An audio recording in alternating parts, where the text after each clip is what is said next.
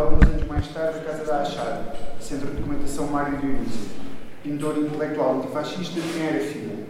Foi uma referência no pensamento crítico para diversas gerações de militantes. Pedro Rodrigues partilhou com Eduardo Dionísio a experiência associativa das últimas décadas, é musicólogo e dinamizador do corpo da Casa da Achada e militante de muitas causas, algumas das quais andarão por esta conversa. Doutor Palavra. Obrigado. Já disseste aí várias coisas uh, essenciais. Então, eu se calhar vou-me levantar porque acho que falo melhor assim. Uh, gostava de começar com. Há pouco tempo vi um, um filme da televisão, um grande plano uh, de Eduardo Dionísio, feito pelo uh, António José Martins, se não estou em erro, em, que ela, em que ele pede para ela se classificar no início. Como é que se classifica? Como é que se descreve? Como é que se, como é que se classificaria? E ela diz Uh, acho que são coisas engraçadas e, e, se calhar era um bom ponto de partida. Não me classifico de maneira nenhuma, nem acho essencial uma pessoa classificar-se. Do ponto de vista profissional, dou aulas, sou professora. Isto é fácil de dizer. Pronto, sou mulher, dou aulas. Em termos de outras atividades, penso que sou uma pessoa que gosta de intervir no mundo em que vive. Gosta de encontrar coisas para fazer, gosta de estar com os outros, gosta que as coisas que faz não tenham sido feitas antes, gosta de combater e de ser combatida. Esta é engraçada. Em termos políticos, sinto-me numa esquerda sem partido e não sei dizer muito mais. Pronto, era assim que ela começava essa entrevista. Uh, são coisas muito gerais, mas penso que têm, são reveladoras pronto, de uma certa atitude e de uma maneira de estar dela. Hum, eu pronto, não, não vou contar a vida e a obra de, de Eduardo Dionísio, penso que até não é possível, é, é, muito, é muito difícil.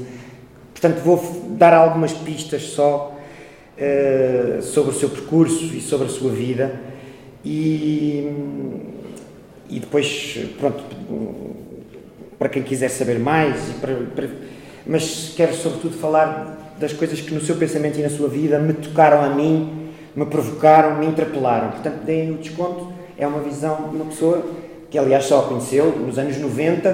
Portanto, tudo o que está para trás fui eu fui descobrindo que ela tinha feito, não é? E é muita coisa. Uh, pronto, alguns destes pontos, se calhar, são um bocadinho polémicos, como ela era, e porque gostava disso, gostava de, de combater e de ser combatida, portanto, dizer as coisas com clareza, uh, ou com a máxima clareza possível. Uh, pronto, e, e, e, espero que interesse quem, quem aqui vem, e pensei também que há aqui algum, algumas destas questões polémicas têm a ver com, com a militância e com a, com a. E portanto penso que vos podem interessar, pensei que vos poderiam interessar. Uh, começo por uma. Começo por uma. um dado biográfico. Uh, Nasceu em 1946, eh, é filha de quem é, eh, também já referiste isso na apresentação, Mário Dionísio, um professor, mas que toda a vida foi também pintor, embora de forma amadora, professor, pintor, escritor, poeta, ensaísta, autor de um, um ensaio se calhar vocês já ouviram falar, A Paleta e o Mundo, um grande ensaio sobre arte e sociedade que ele escreveu até ao início dos anos 60, em fascículos, saiu em fascículos e depois saiu inteiramente. Pronto, um, um, um grande ensaio, no fundo era sobre a arte moderna e a explicar a arte moderna a quem a recusava ou achava que era coisa, de, coisa decadente. Um, e que ela tinha uma história, portanto, e as relações da arte e da sociedade.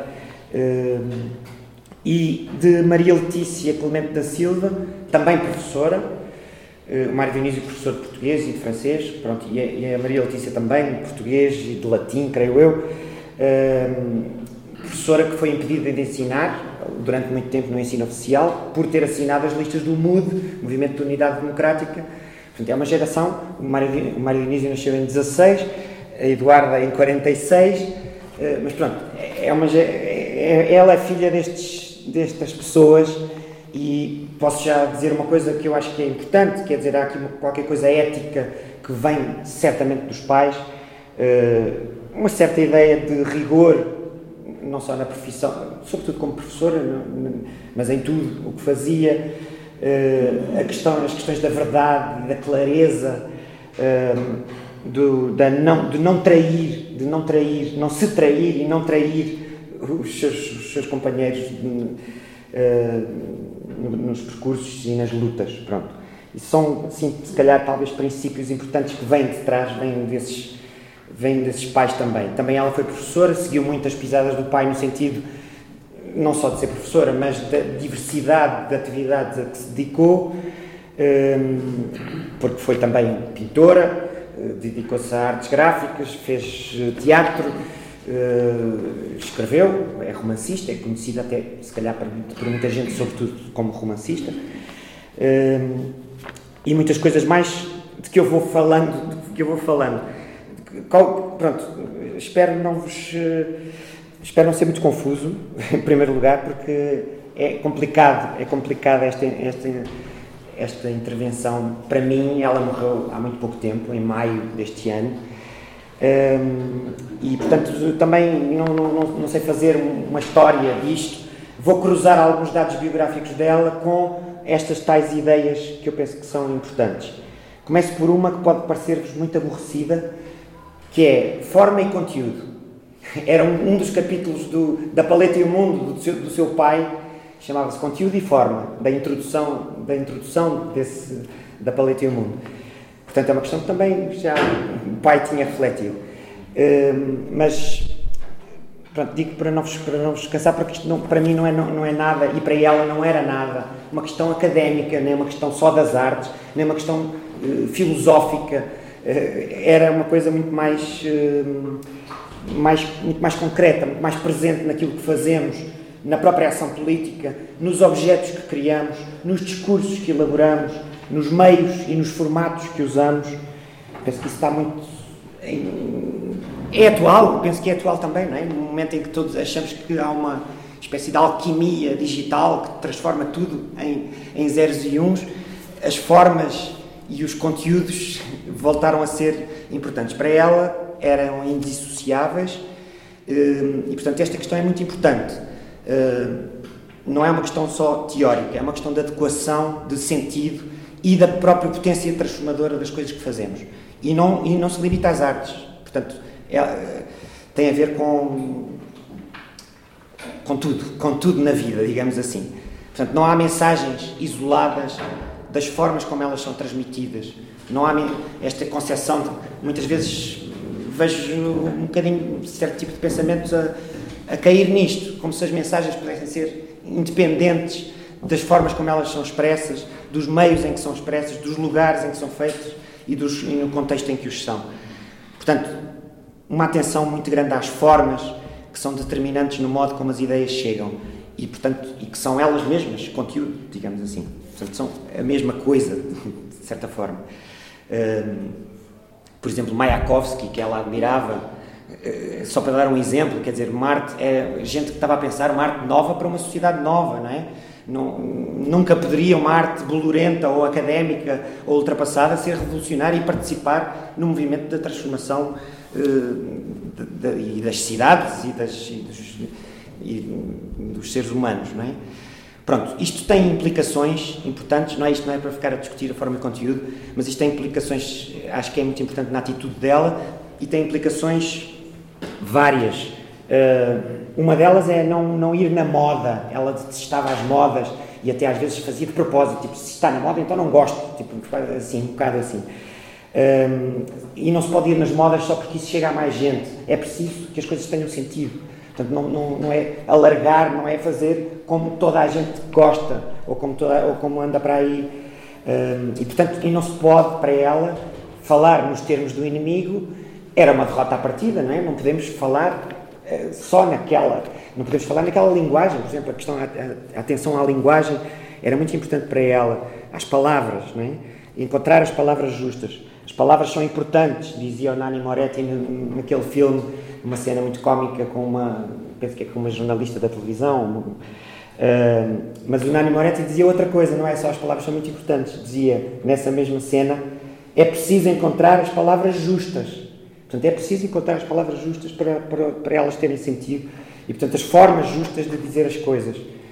Uh, portanto, não, não é tudo intermutável, nem se pode falar essa estava a linguagem do inimigo, estou a simplificar, obviamente, mas vocês penso que percebem o que é que se quer dizer. Hum, é preciso fazer, por exemplo, uma crítica dos média e da forma como eles apresentam as coisas e não apenas sucumbir às suas formas de, linguagem. Uh, a Eduarda Dionísio era uma leitura de jornais todos os dias.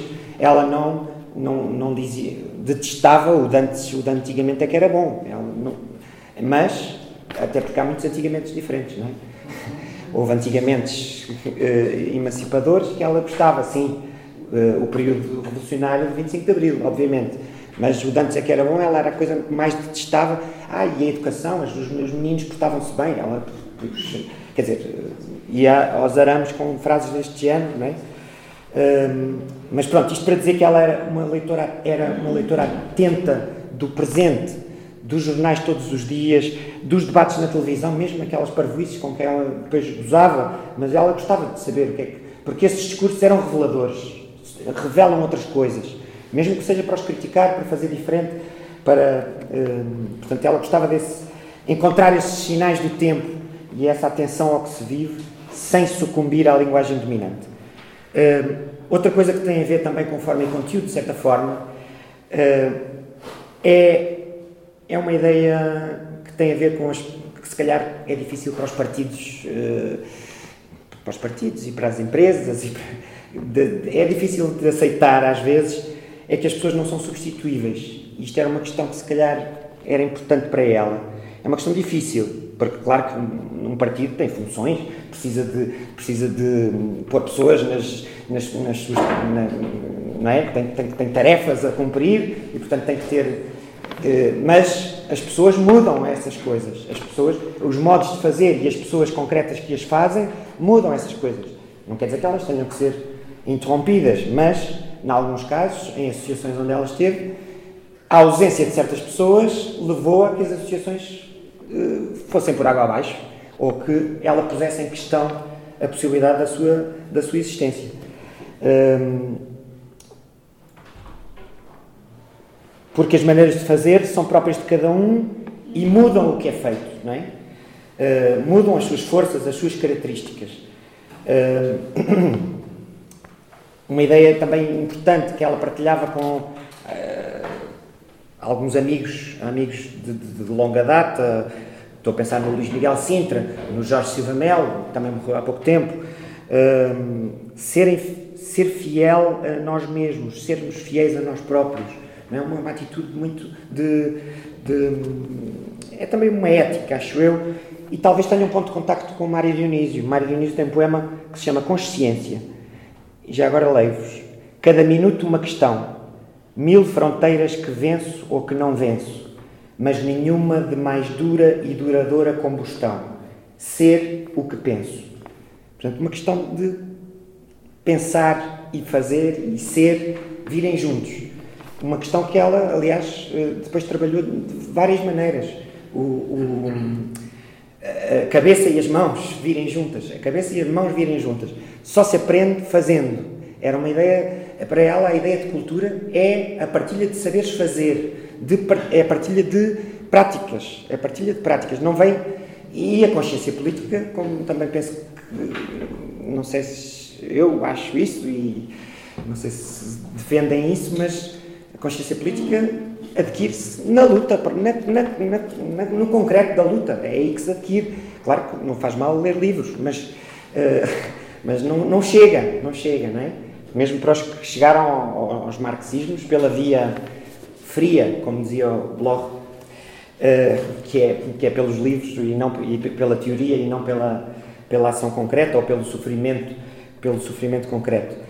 Uh, bom, mas já me estou a desviar outra vez. Outra questão dela, importante, é a questão dos tempos.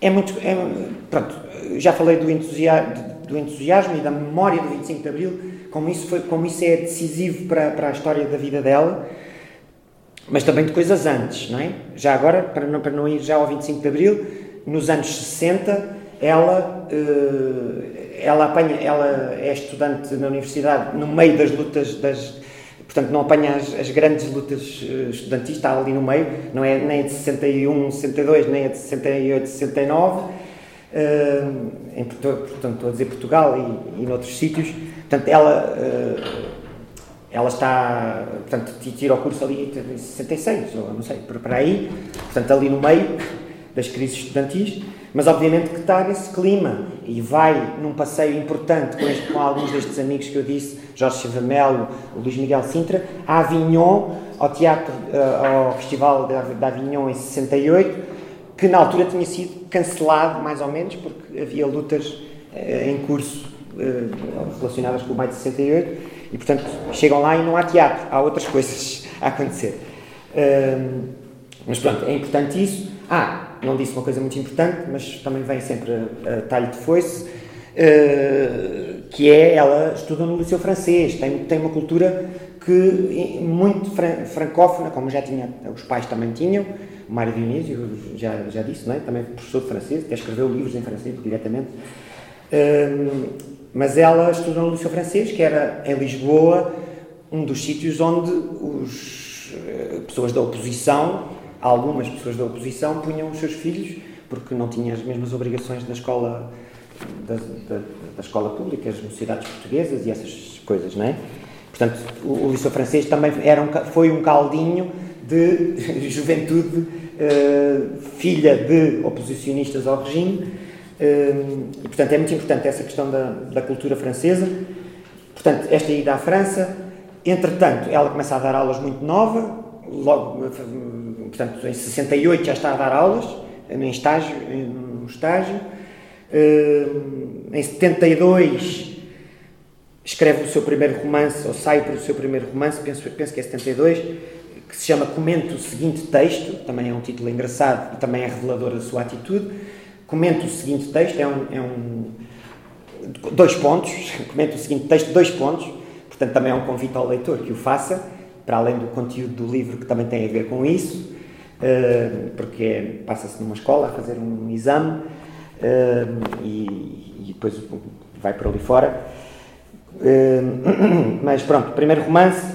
Entretanto, há uma, uma coisa que aparece pouco nas biografias dela, que é a, crítica, um jornal que ela faz com Jorge Silva Melo e outros, e outros Manuel Guzmão, Mário Vieira de Carvalho, e outros que me estou a esquecer, um jornal de crítica, de culto, crítica, não sei se como classificar, crítica da cultura, crítica das artes, uh, mas também outras coisas, sobre educação, com, com temas sociais, é?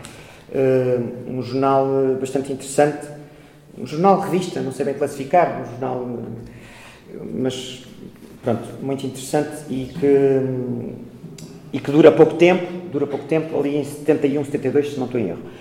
Uh, portanto, isto tudo ainda antes do 25 de Abril. E, e vou chegar ao 25 de Abril, uh, que já disse que está, uh, momento fundamental para ela e para muita gente, não é?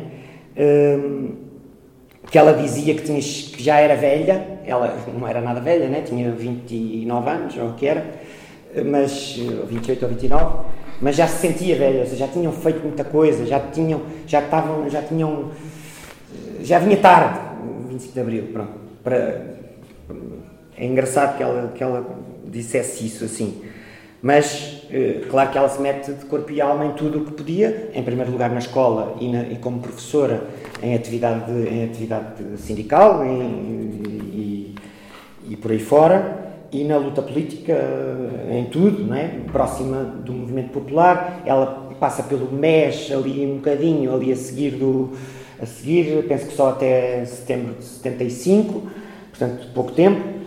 Uh, o MES, Movimento de Esquerda Socialista, pronto, uh, se calhar terão ouvido falar. Uh, depois continua ativa nas escolas com uma metendo-se numa coisa que se chamou contra a escola capitalista, que era mais do que uma, era mais largo do que a luta sindical, era uma, um questionamento da escola, portanto, mais profundo, e a ideia até de que a sua visão do sindicalismo também foi sempre de que o sindicalismo não se devia limitar às reivindicações salariais e esse tipo de coisas. Que era muito mais, podia ser muito mais que isso. Que os trabalhadores tinham que se meter noutras questões da vida. Tinham que, podiam tratar de, da aprendizagem, podiam tratar da educação, podiam tratar de, de outras, de, das, de outras formas de sociabilidade. Podiam, e podiam se meter nisso. Portanto, que a luta sindical não devia ser estritamente isso. Hum, mas o que eu tinha aqui escrito era demasiado cedo, demasiado tarde. Talvez um, um desespero dela permanente. Uh, as coisas não virem no tempo certo. Esta coisa, esta coisa das coisas não virem no tempo certo. Porque é que nós já fizemos isto não sei quando e ninguém ligou e agora é que vêm a falar não sei de quê e agora já não conta nada porque na altura é que devia... Este tipo, este tipo de coisas é um dilema também dos, dos revolucionários sempre, não é? porque nós preparamos para a Revolução e depois, ah, já passou, ou não conseguimos, ou já, foi, já vem tarde, ou como é que é? Se vem tarde ou vem cedo, não é? Uh, mas também que as iniciativas pequenas, que, pequenas ou grandes ou médias, ou que não tenham eco, não é? que elas não tenham uh, consequência, porque ela gostaria que tivessem. Ela nunca se auto-marginalizou de propósito. Ela queria interferir no poder, queria uh, que chegasse mais longe certo tipo de vozes. Não é? portanto, mas, mas, eh, por exemplo, se me põem à margem como escritora, é porque eu recuso o marketing. Ou seja, é, ela, sim, é a partir de princípios, mas eu não quero. Então, deixa, a certa altura ela diz que deixa de ser escritora. Não, não é verdade, porque continua sempre a escrever, não é? Mas diz que deixa de ser escritora, deixa de aparecer nos média, eh, no espaço público, onde ela aparecia, escrevia, escreveu em muitos jornais, uh, aparecia, era entrevistada para a televisão, era, portanto, uh, aparecia, não é? E depois deixou de aparecer, a certa altura. Umas por escolha própria, outras porque a sociedade mudou, não é? E o eco dessas coisas que fazia talvez tenham sido menores. Vá, isto é difícil de medir, não é? Ehm, mas, portanto, esta questão demasiado cedo, demasiado tarde, pronto, descobrir demasiado tarde as coisas. Às vezes ela. Uh, agora descobriram a pólvora, tinha esta coisa. Porquê é, que é este, porquê é que é este problema de descobrir a pólvora? Porque ela achava que era preciso memória para a luta, não é? E é preciso memória, portanto, não, não descobriram agora que, que a Europa tem problemas, é? A Europa já tinha problemas há muito tempo. Aliás, ela esteve na campanha do PSR eh, foi como candidato independente em 87, se não estou em erro, eh, e, e, e falou-se disso, é? falou-se era uma crítica ao, ao, que a Europa a que a Europa se estava a construir e esta ida, estes sonhos de, deste Portugal na Europa. Pronto, mas eh, portanto este descobrir, portanto era preciso memória. Em relação ao 25 de Abril, uma memória, a memória não é a memória não é só preservação, não é só preservação e fazer arquivos, não é? A memória é um combate em si mesmo. Ela entendia a memória como uma, como uma luta. A memória é ir buscar coisas que foram apagadas pelo, pelo, pelos dominantes, não é? como diz o Walter Benjamin. Uh, resgatar essas, escovar a história a contrapelo, mas também ir, ir buscar histórias esquecidas ou mal contadas, uh, falar dessas lutas vencidas mas também dizer que não é verdade certas coisas. Ou seja, por exemplo, em relação ao 25 de Abril, a conversa dos excessos do 25 de Abril, que é uma, uma rebaldaria, não sei o quê, ela uh, sempre defendeu essa memória, resgatar essa memória da, precisamente do contrário, do movimento, daquilo que foi brutalmente emancipador no 25 de Abril, pouco tempo talvez, umas deixaram ecos, outras não deixaram, mas uh, e, e, e, para isso socorro-me socorro de uma de uma citação que ela gostava muito do socorro-me se estiver aqui tem, tem, tem, de uma citação que ela gostava muito de um também seu companheiro a certa altura, e também esteve muito na Abril Maio, o João Martins Pereira, eh, uma citação que ela repetia sempre, eh, e que vem aqui do João Martins Pereira, está um bocado estragado este livro, mas é No Reino dos Falsos Avestruzes, do João Martins Pereira, editado em 83, e ela estava sempre a citar esta. E numa exposição que fez sobre o 25 de Abril, mas já vos conto, mas está esta citação. Uh, esquecem assim, isto vem num, num outro raciocínio, mas, mas não interessa.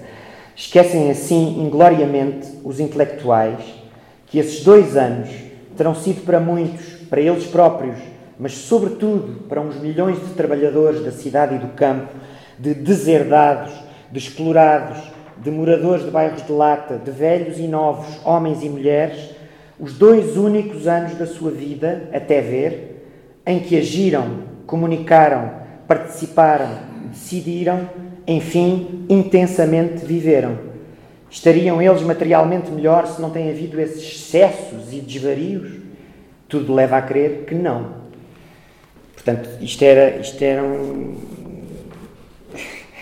ela pedia ajuda ao João Martins Pereira para pensar isto. Quer dizer, esta conversa de que o 25 de Abril foram, foram uns excessos e que havia os mea-culpas a fazer sobre um processo revolucionário de tamanha riqueza e de capacidade de, de enfim, de emancipatória.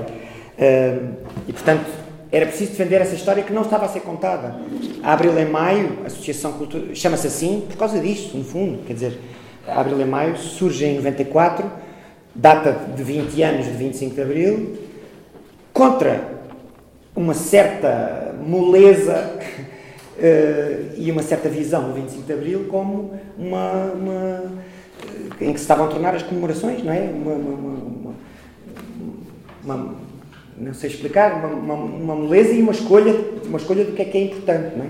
Portanto, Abril e Maio queria dizer Há um movimento popular que não pode ser esquecido, por exemplo, que, que começa em maio, que o símbolo, 1 de maio, vá, digamos, né? como símbolo, o primeiro, primeiro 1 de maio, a liberdade. Uh, portanto, era preciso contar essa história, essa história do que foi eu seguir. O golpe militar, está bem, houve o golpe militar, mas o 25 de Abril, a Revolução é outra coisa. Foi aquilo que lhe seguiu e aquilo que, que abriu. E, portanto, Abril em Maio tinha a ver com isso. Começa até com uma ideia Bem, começa com uma iniciativa primeiro, não era para ser uma associação, mas depois torna-se uma associação cultural com uma ideia um pouco, de certa forma, uma espécie de cooperativa de consumo. Era pessoas que queriam juntar-se a pensar o que é que. Vamos, vamos escolher os livros que queremos ler e vamos lê-los em conjunto. Vamos escolher visitas que queremos fazer e vamos fazê-las em conjunto e vamos eh, discuti-las. Vamos comprar produtos biológicos, na altura não estava tão na moda. Uh, vamos fazer não é? era uma, uma, outra forma de. a proposta também de outra forma de viver. E aí é uma proposta difícil, porque aí eh, não era eu vou ali passar um bocadinho a associação depois de, de mantenho a minha vida toda como está e depois vou ali passar um bocadinho a associação. A concepção dela e de alguns outros companheiros dela eh, não era essa, era uma coisa, uma exigência um bocadinho mais difícil, talvez, que era estar sempre isso fazer parte de repente da nossa vida e não poder ser eh, separado, não poder ser eh, como, como nós fazemos, caraças, não é? Nas lutas em que nos metemos, quando estamos mesmo lá, não é um hobby, não é um hobby, é nós, é uma militância empenhada. O João Martins Pereira também, mais uma vez, como dele. Ele distinguia militância empenhada de militância, uh, penso que ele diz, alist, alistada. Ou seja, não, nós não nos alistamos só num partido para o partido depois resolver as nossas. No partido, ou seja, onde, onde é que for, não é? Há muitas organizações dos trabalhadores e das, e das pessoas para, para se emanciparem. Uh, uh, mas. Uh, já me perdi agora.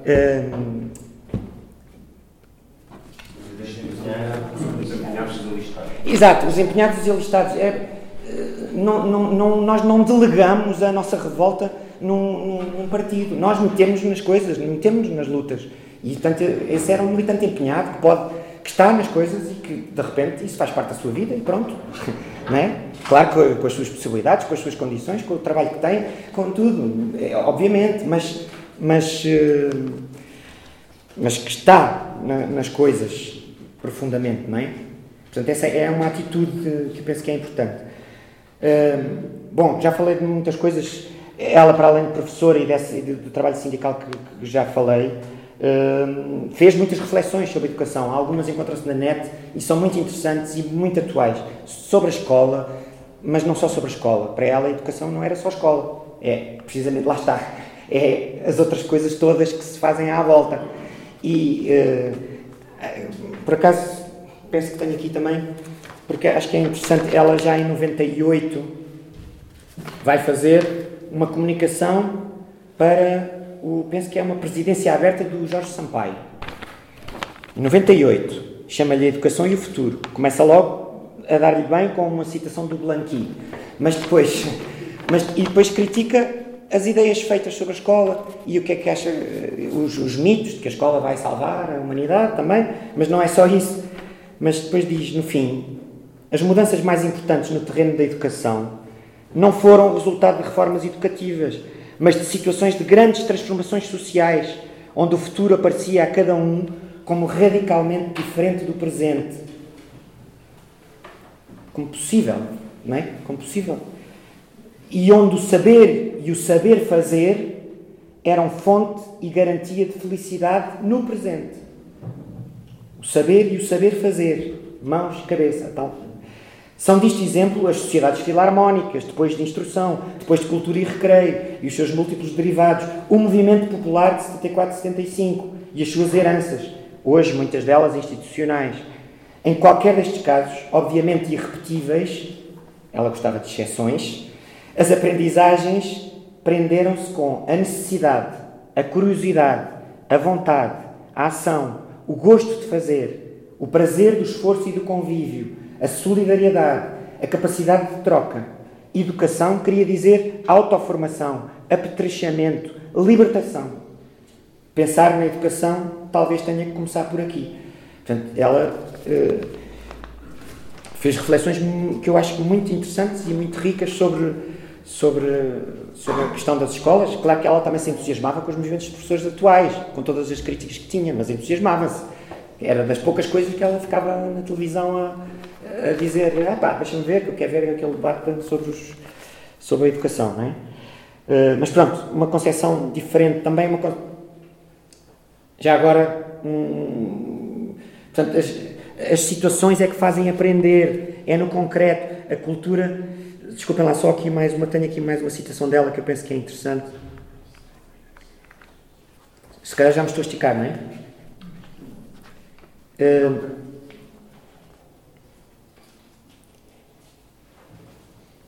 isto é uma intervenção, isto é uma intervenção numa, numa iniciativa que depois, de, no, quando a Abril da Maia acabou em 2005, uh, em 2006 houve aqui uma experiência de fazer um jornal que só teve três números, chamado PREC, PREC, obviamente com referência ao PREC, mas que queria dizer põe rapa, empurra cai, o primeiro número, depois o outro queria dizer outras coisas, portanto a sigla passava a querer dizer outra coisa. Eh, um jornal brincalhão, em que a forma também era importante, lá está, com letra pequenina, militantemente escolhida para ser pequenina e quase ilegível, vinha com uma lupa, eh, brincou-se, não, não teria que vir com uma lupa para, para acompanhar, mas era de propósito, um bocado quando os jornais estavam a fazer o contrário, que era só gordas e cada vez mais gordas. Um, pronto, era um jornal de letrinha pequenina. Ela gostava muito de tipografia e de, letras. Estas coisas são dela também, estas, todas as artes gráficas de, de paginações e não sei o quê. Mas ela dizia: as situações é que fazem aprender. No 25 de Abril, pouca gente sabia o que era uma Assembleia Geral, por exemplo. As situações puseram-nas a decidir de uma maneira como nunca tinham decidido. No caso da gestão das fábricas, nem todos terão necessariamente o mesmo grau de intervenção. E é muito diferente ser um ou vários que gerem. Se for só um e permanente, passa a ser um novo patrão. Não se pode partir do princípio que as pessoas não são capazes. Essa ideia de incapacidade está ligada à ideia de que não é possível fazer recuar as fronteiras do possível. Isto tinha mesmo esta ideia de fazer recuar as, fronteiras do possível, quer dizer, empurrar, abrir mais espaço para a gente poder imaginar outros mundos. Era isso. Era irmos mais longe. Hum, este, este ciclo, esta, esta iniciativa. E depois ela diz, a cultura, mete aspas, ela gostava muito muitas aspas, porque lá está, está sempre a, a gente ter atenção às palavras. A cultura adquire-se. E a cultura são saberes fazer. E os saberes fazer adquirem-se trabalhando. Pronto. Portanto, mais uma vez a tal consciência que se toma fazendo. Um, só um interlúdio. Mais exceções do que regras, mais diferença do que parecença, mais singularidades do que identidades, mais percursos do que carreiras, mais margens do que centro e do que capital. A capital, e o capital, ela tem um texto até muito engraçado sobre isso, por causa das capitais da cultura e não sei o quê, a brincar com, com a palavra capital. Uh, mais dissensão do que consenso, mais pôr em causa do que obedecer. Fecha, fecha interlúdio. um, pronto, isto quase a terminar, depois se calhar podíamos falar um bocadinho e fazer, fazerem perguntas. Esqueci-me de certeza de um monte de coisas que ela fez. Já falei da pintura, já falei das artes gráficas, eh, falei de, de, da escrita. Eh, o trabalho da memória, só mais uma coisa, o trabalho da memória não é só não é só fazer um arquivo, como foi depois a criação do arquivo vivo, que é o Centro Mário Dionísio. O trabalho de memória está, encontra-se nos romances. Ela diz, escrevo para que conste. O que não se escrever não consta. Isto tem a ver com... Também nos romances se faz memória. Ela está a falar, às vezes é de gerações, às vezes é de lutas políticas, às vezes é de, eh, confrontos de ideias, às vezes é de, eh, do 25 de Abril, é, é disso tudo, não é? Eh, um, um livro eh, pronto, ela tem romances mais, mais que se podem chamar romances assim, mas tem outras coisas que são mais difíceis de classificar. Aquele livro, que é um estudo, uh, o título Ações e Obrigações sobre a cultura em Portugal, de 74 a 94, é um estudo, mas começa como um romance. Começa, aliás, com uma coisa muito engraçada que eu sou capaz de ter aqui. Tem uma brincadeira, ela vai. Ela tem uma personagem, começa, aquilo começa com uma personagem, depois tem. E depois ao lado começa a fazer.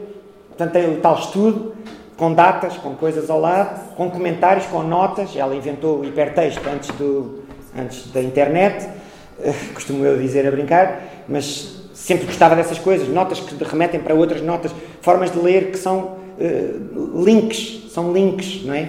É preciso ter em conta isto para perceber aquilo outro. Este tipo de, este tipo de coisas mas pronto, o, o, texto começa com uma brincadeira, é só porque é divertido.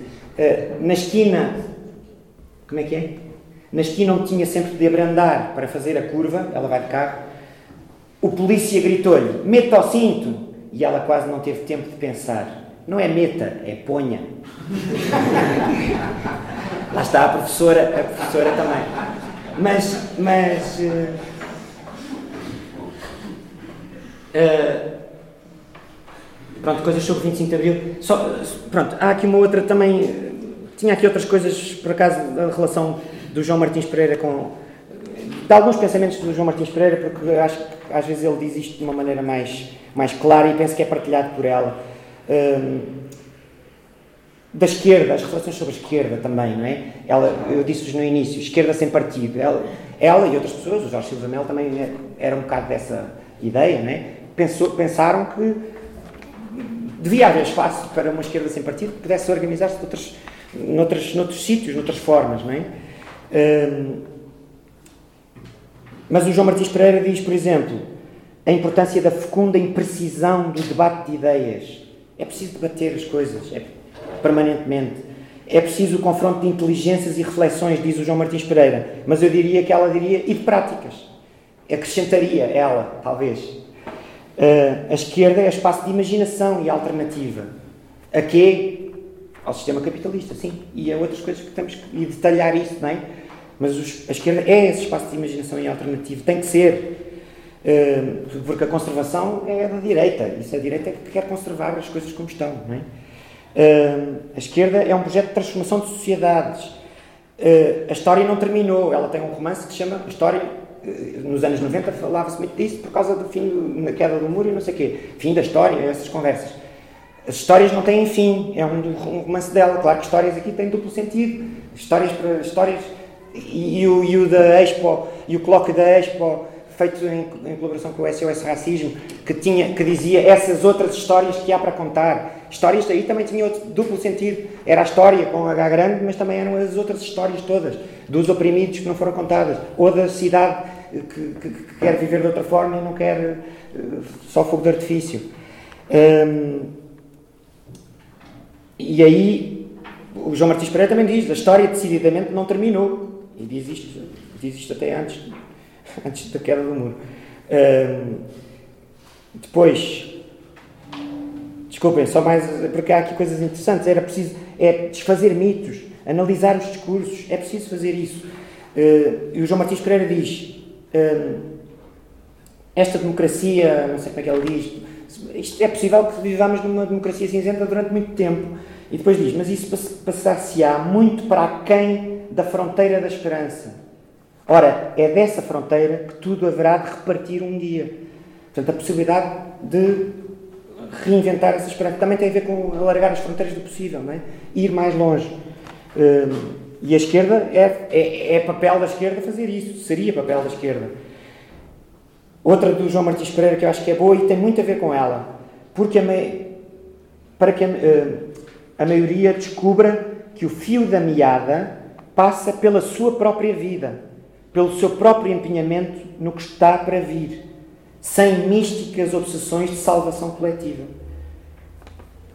Ela, penso que também defenderia isto.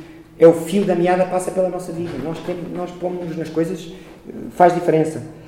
Hum, em vez de o querer fazer a partir de um programa. Exato, pronto, é a mesma ideia. Uh, não é só a partir de um programa que se aplica, não é um programa que se aplica, é ao contrário, quase. É a vida dá as pistas, as necessidades dão as pistas, as lutas dão as pistas para, os, para as, as, coisas, para as coisas que se têm que fazer e, e as lutas que se têm que travar. E, portanto, critica uma posição de resistência. Ela não gostava muito da palavra resistência, na verdade, embora toda a gente diga que ela era uma resistente. Eh, porque resistência. Vou-vos ler um bocadinho, também é uma intervenção oral, tem os seus. Eh, mas ela diz. Como é que é? Eh,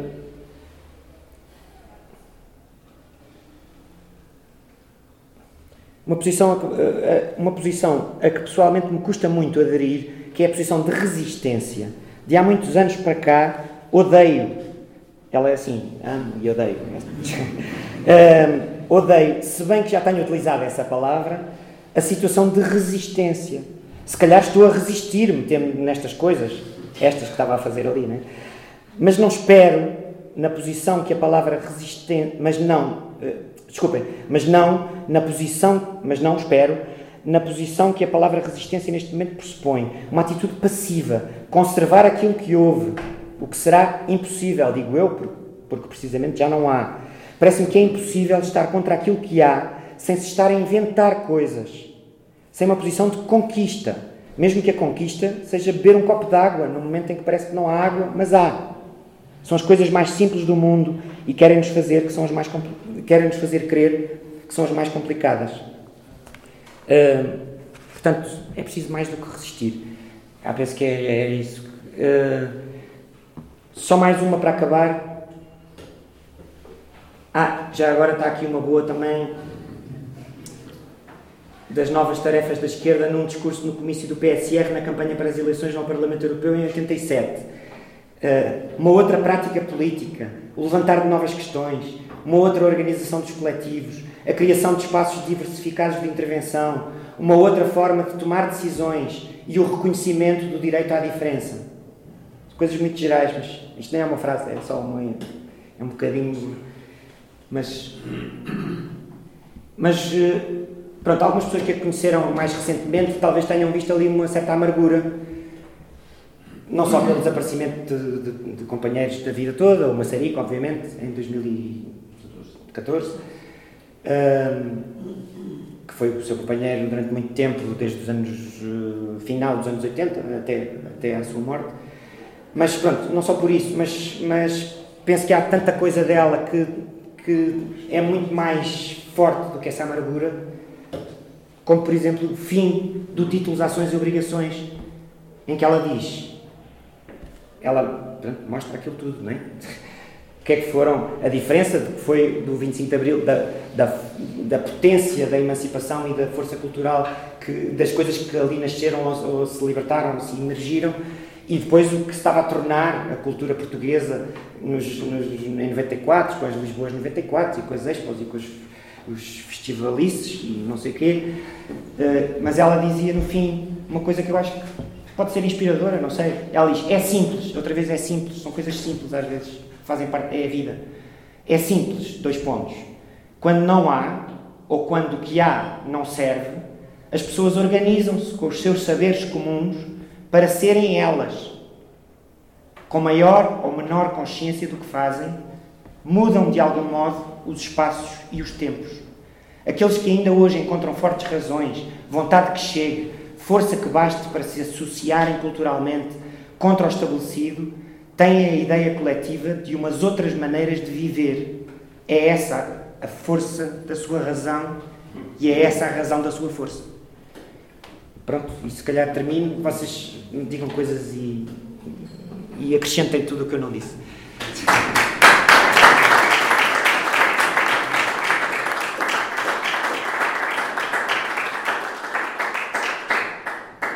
Obrigado, Pedro. Perguntas, intervenções, comentários?